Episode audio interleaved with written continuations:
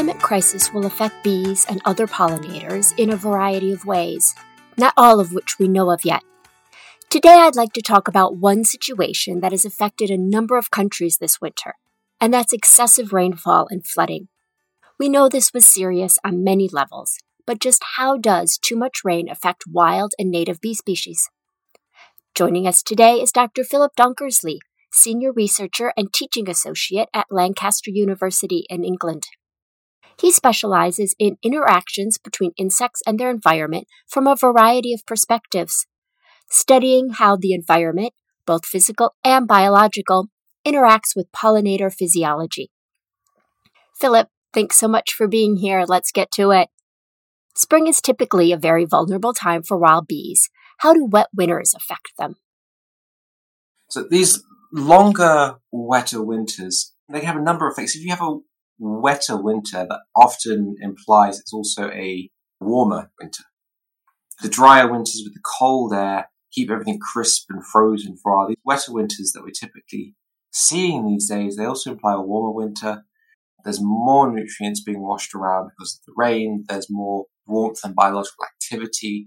And it's not just the wetness, it's also just the disruption of the natural cycle of the seasons. So when you have that happening, you inevitably end up with the first problem, which is being everything wakes up too soon. So all bees, honeybees, bumblebees, solitary bees, they're inactive during the winter months because there's no food around. So they have evolved to hibernate over those months. That's part of the reason why these species secure stores of food. And when you have these warmer, wetter winters, you end up with these bees emerging sooner because plants are getting going. They can sense through the increasing warmth that plants are going to be going. So they'll go out and they'll secure food and they'll go out and get things like ivy and dandelion. Even now, there are some heathers that are back in flower already. So the bees will go out, they'll get these foods, and they'll start ticking up. They'll start increasing their population. They'll start becoming more and more active. And that's great until the rain comes back. So on rainy, wet days, bees typically don't fly. So they'll stay inside their nests and they'll hunker down and consume what stores they have. Now, these bees, they spent the whole winter collecting those stores or consuming those stores. So they haven't got much left. They get the signal that it's warm enough to go outside to forage. They'll start building up again, and then they'll go out, they'll get some food, they'll come back. There'll be a little bit of stores inside their hive for them to eat. And then the rain comes, they don't go out, but they haven't recovered from the winter yet. So if there are these long, extended periods of rain, it's stopping the bees from getting out. It's forcing them to consume stores they haven't yet properly recovered over winter, and they end up basically starving to death inside their hives during the rainy seasons. The other thing, of course, happens is if the rain is quite as heavy as we have been seeing in recent years, and particularly in pastoral agricultural systems where like large cows, sheep, goats, what have you, are trampling across wet, muddy fields, they are then killing off any flowers because the flowers can cope with being stood on. They can cope with being rained on. They can't quite cope with everything all at once. So all this lovely food that may have been going, it's getting destroyed by the rains as well. So it's a double whammy effect, isn't it?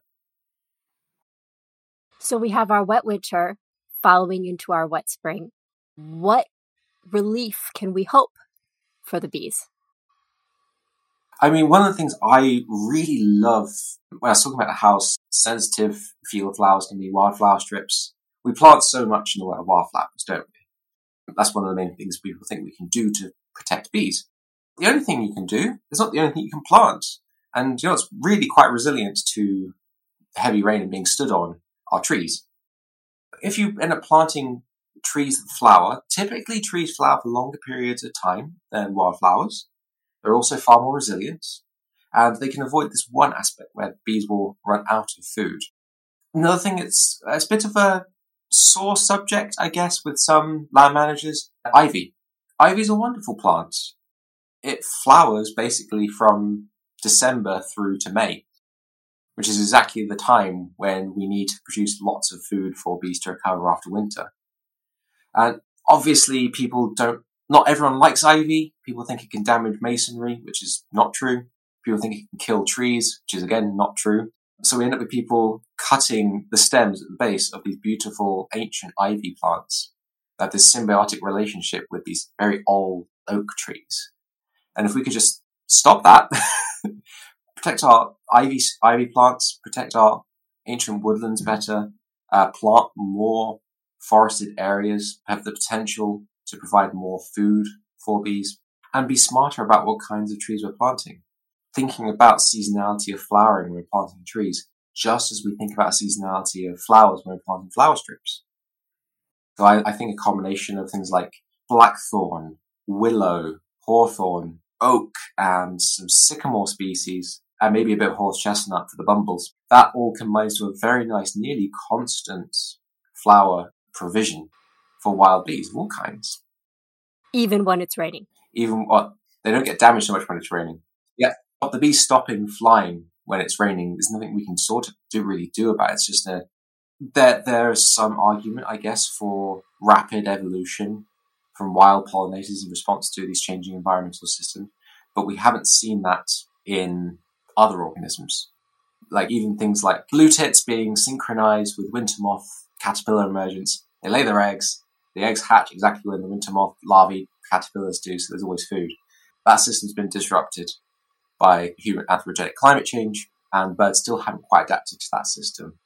So there's no evidence that bumblebees or wild pollinators would adapt to that system similarly. We could hope. There's always hope.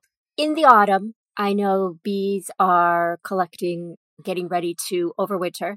Is there anything different about how rainfall affects them in the autumn because of this special prep time? Obviously, if you're going into winter with less stores, less food provision for yourself.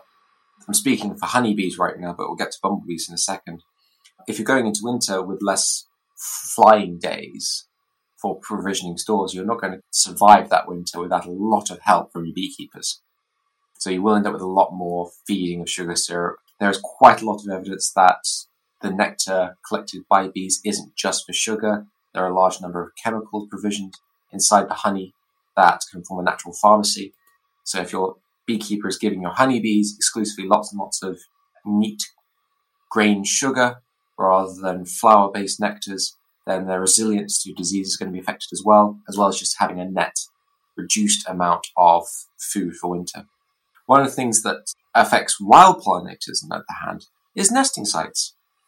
Right? So let's just take good old favourite Bombus terrestris, the buff-tailed bumblebee. That bee in the autumn is provisioning some amount of food, but it's just provisioning for just one bee, the queen, because she's the only thing that survives over winter. So she's going to get enough food in a secure location to feed on over the winter and then emerge the next year to mate and create a proper colony. That bee and 14 other British bumblebee species are ground nesting. Very typically, you'll find that in abandoned mice nests are the best site for bumblebees to nest in. There's a lot of factors there, including the smell, which they seem to love. But these are obviously little tiny dugouts in soil below ground level. If you've got heavier rain, more and more flooding occurring, then the number of those nests are going to be destroyed due to flooding. And that's going to severely impact the survivability of those queens over winter because she's not going to wake up. She's not going to leave her nest in the middle of winter because it's flooded, she'll just die in that nest, which is obviously quite unpleasant to think about for bumblebees. So increased rainfall is just another struggle for bees and pollinators whose diversity and abundance is already in decline. What do you see as the biggest threats to bees? Acutely, so immediately, agriculture. Agricultural practices, be it huge monoculture of food plants so that flowers only exist on that site for about a week a year, or pesticide applications. Obviously, insecticide applications, neonicotinoids, very direct, very acute impact on bee health. Herbicides, which are applied a factor of 10 times as much as any insecticide, possibly 20 times as much, they impact the wildflowers. If you spray a bunch of weed killer, weeds are what bees eat. So there are going to be, there's going to be less flowers because of spray. But there's also this really fascinating side of things that I'm currently looking into, a number of other researchers in the UK looking into, where specifically glyphosate, where if it's ingested by bees, kills off a number of the sort of core bacteria that live in their guts. And those bacteria are symbiotic to the bee, so they help the bee digest food. And they're eating glyphosate, which kills off those bacteria and basically gives them dysentery. So they can't digest food as well. It makes them a bit poorly. It makes them more susceptible to other diseases. And then there's, even within the UK, we can look also internationally, agricultural practices leading to clearing of existing wild habitat. So, thank you. I want to talk about something a little bit different now. You led a very interesting project called the Bee Box. Can you tell us a little bit about that? Still leading it. Still going. It's a lovely little project. I feel really happy about it. It has a sort of origins in Blue Peter, Heath Robinson style stuff you can do for your garden. So it's an artificial nest box for bumblebees, which when I looked into it, I was kind of shocked that no one's really tried to do it before, at least not properly. So essentially, you want to put a box, you want to put a little nest box for birds or bats in your garden. You can buy those. There are millions of them available everywhere. You want to do the same thing for bumblebees. You basically get an old clay plant pot, turn it upside down, and leave it in your garden and hope for the best. There's no consideration for what bumblebees need. There's no consideration for longevity. There's no consideration for the very, tree bumblebees versus ground nesting versus subterranean bumblebees. There's all these very specific things like that. So what I did, I partnered up with researchers here at Lancaster in the engineering department who are very smart and can listen to my rambling about, so it needs to be this shape and it needs to be able to go here, and turn it into a 3D printable design. So that will basically build virtually a series of different chamber sizes, box sizes, shapes, connectors, fasteners, all that stuff. And then we'll use this technique called additive manufacturing, which is basically what 3D printing is.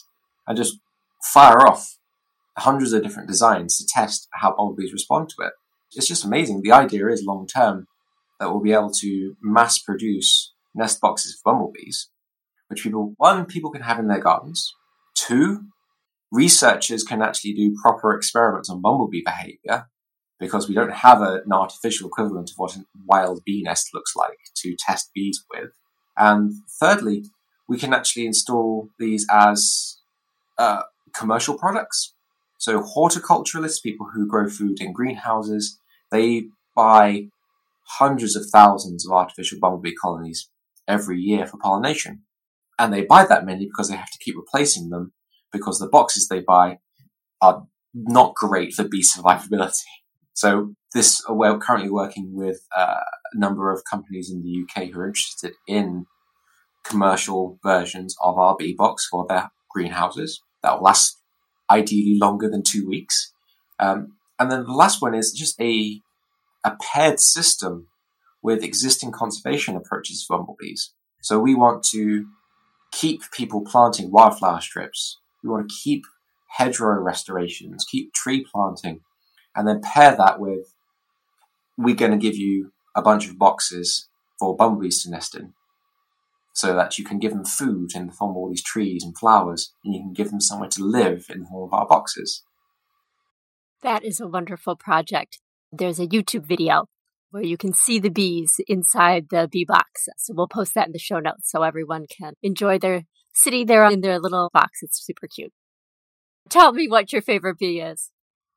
My favorite bee is Bombus monticola. It's the bilberry bumblebee. And why is this one so special? It's reasonably rare. And my first job after completing my PhD was to do pollinator surveys in Ingleton, in the Yorkshire Dales. And that was the first rare bumblebee species I ever found that I was paid to find.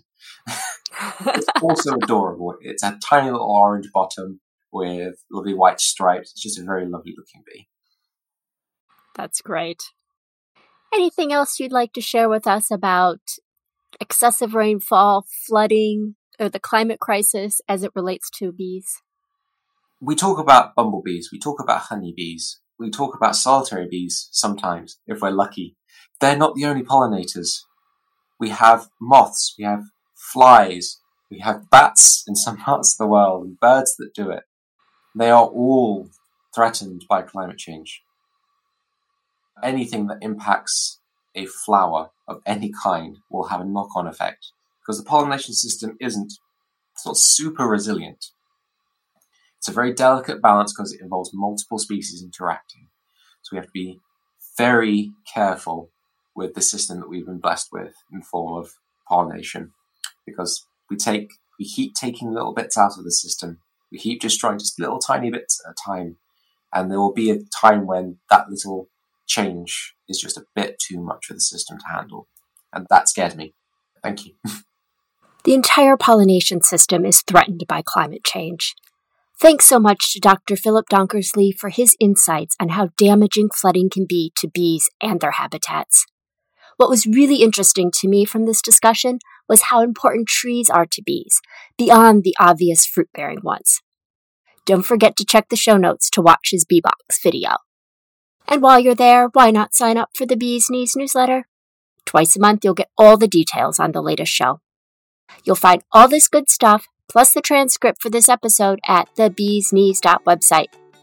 Thanks so much for listening. I hope you enjoyed today's show. Please follow the Bees Knees wherever you get your podcasts and tell a friend. It means a lot not only to the show, but also to the bees.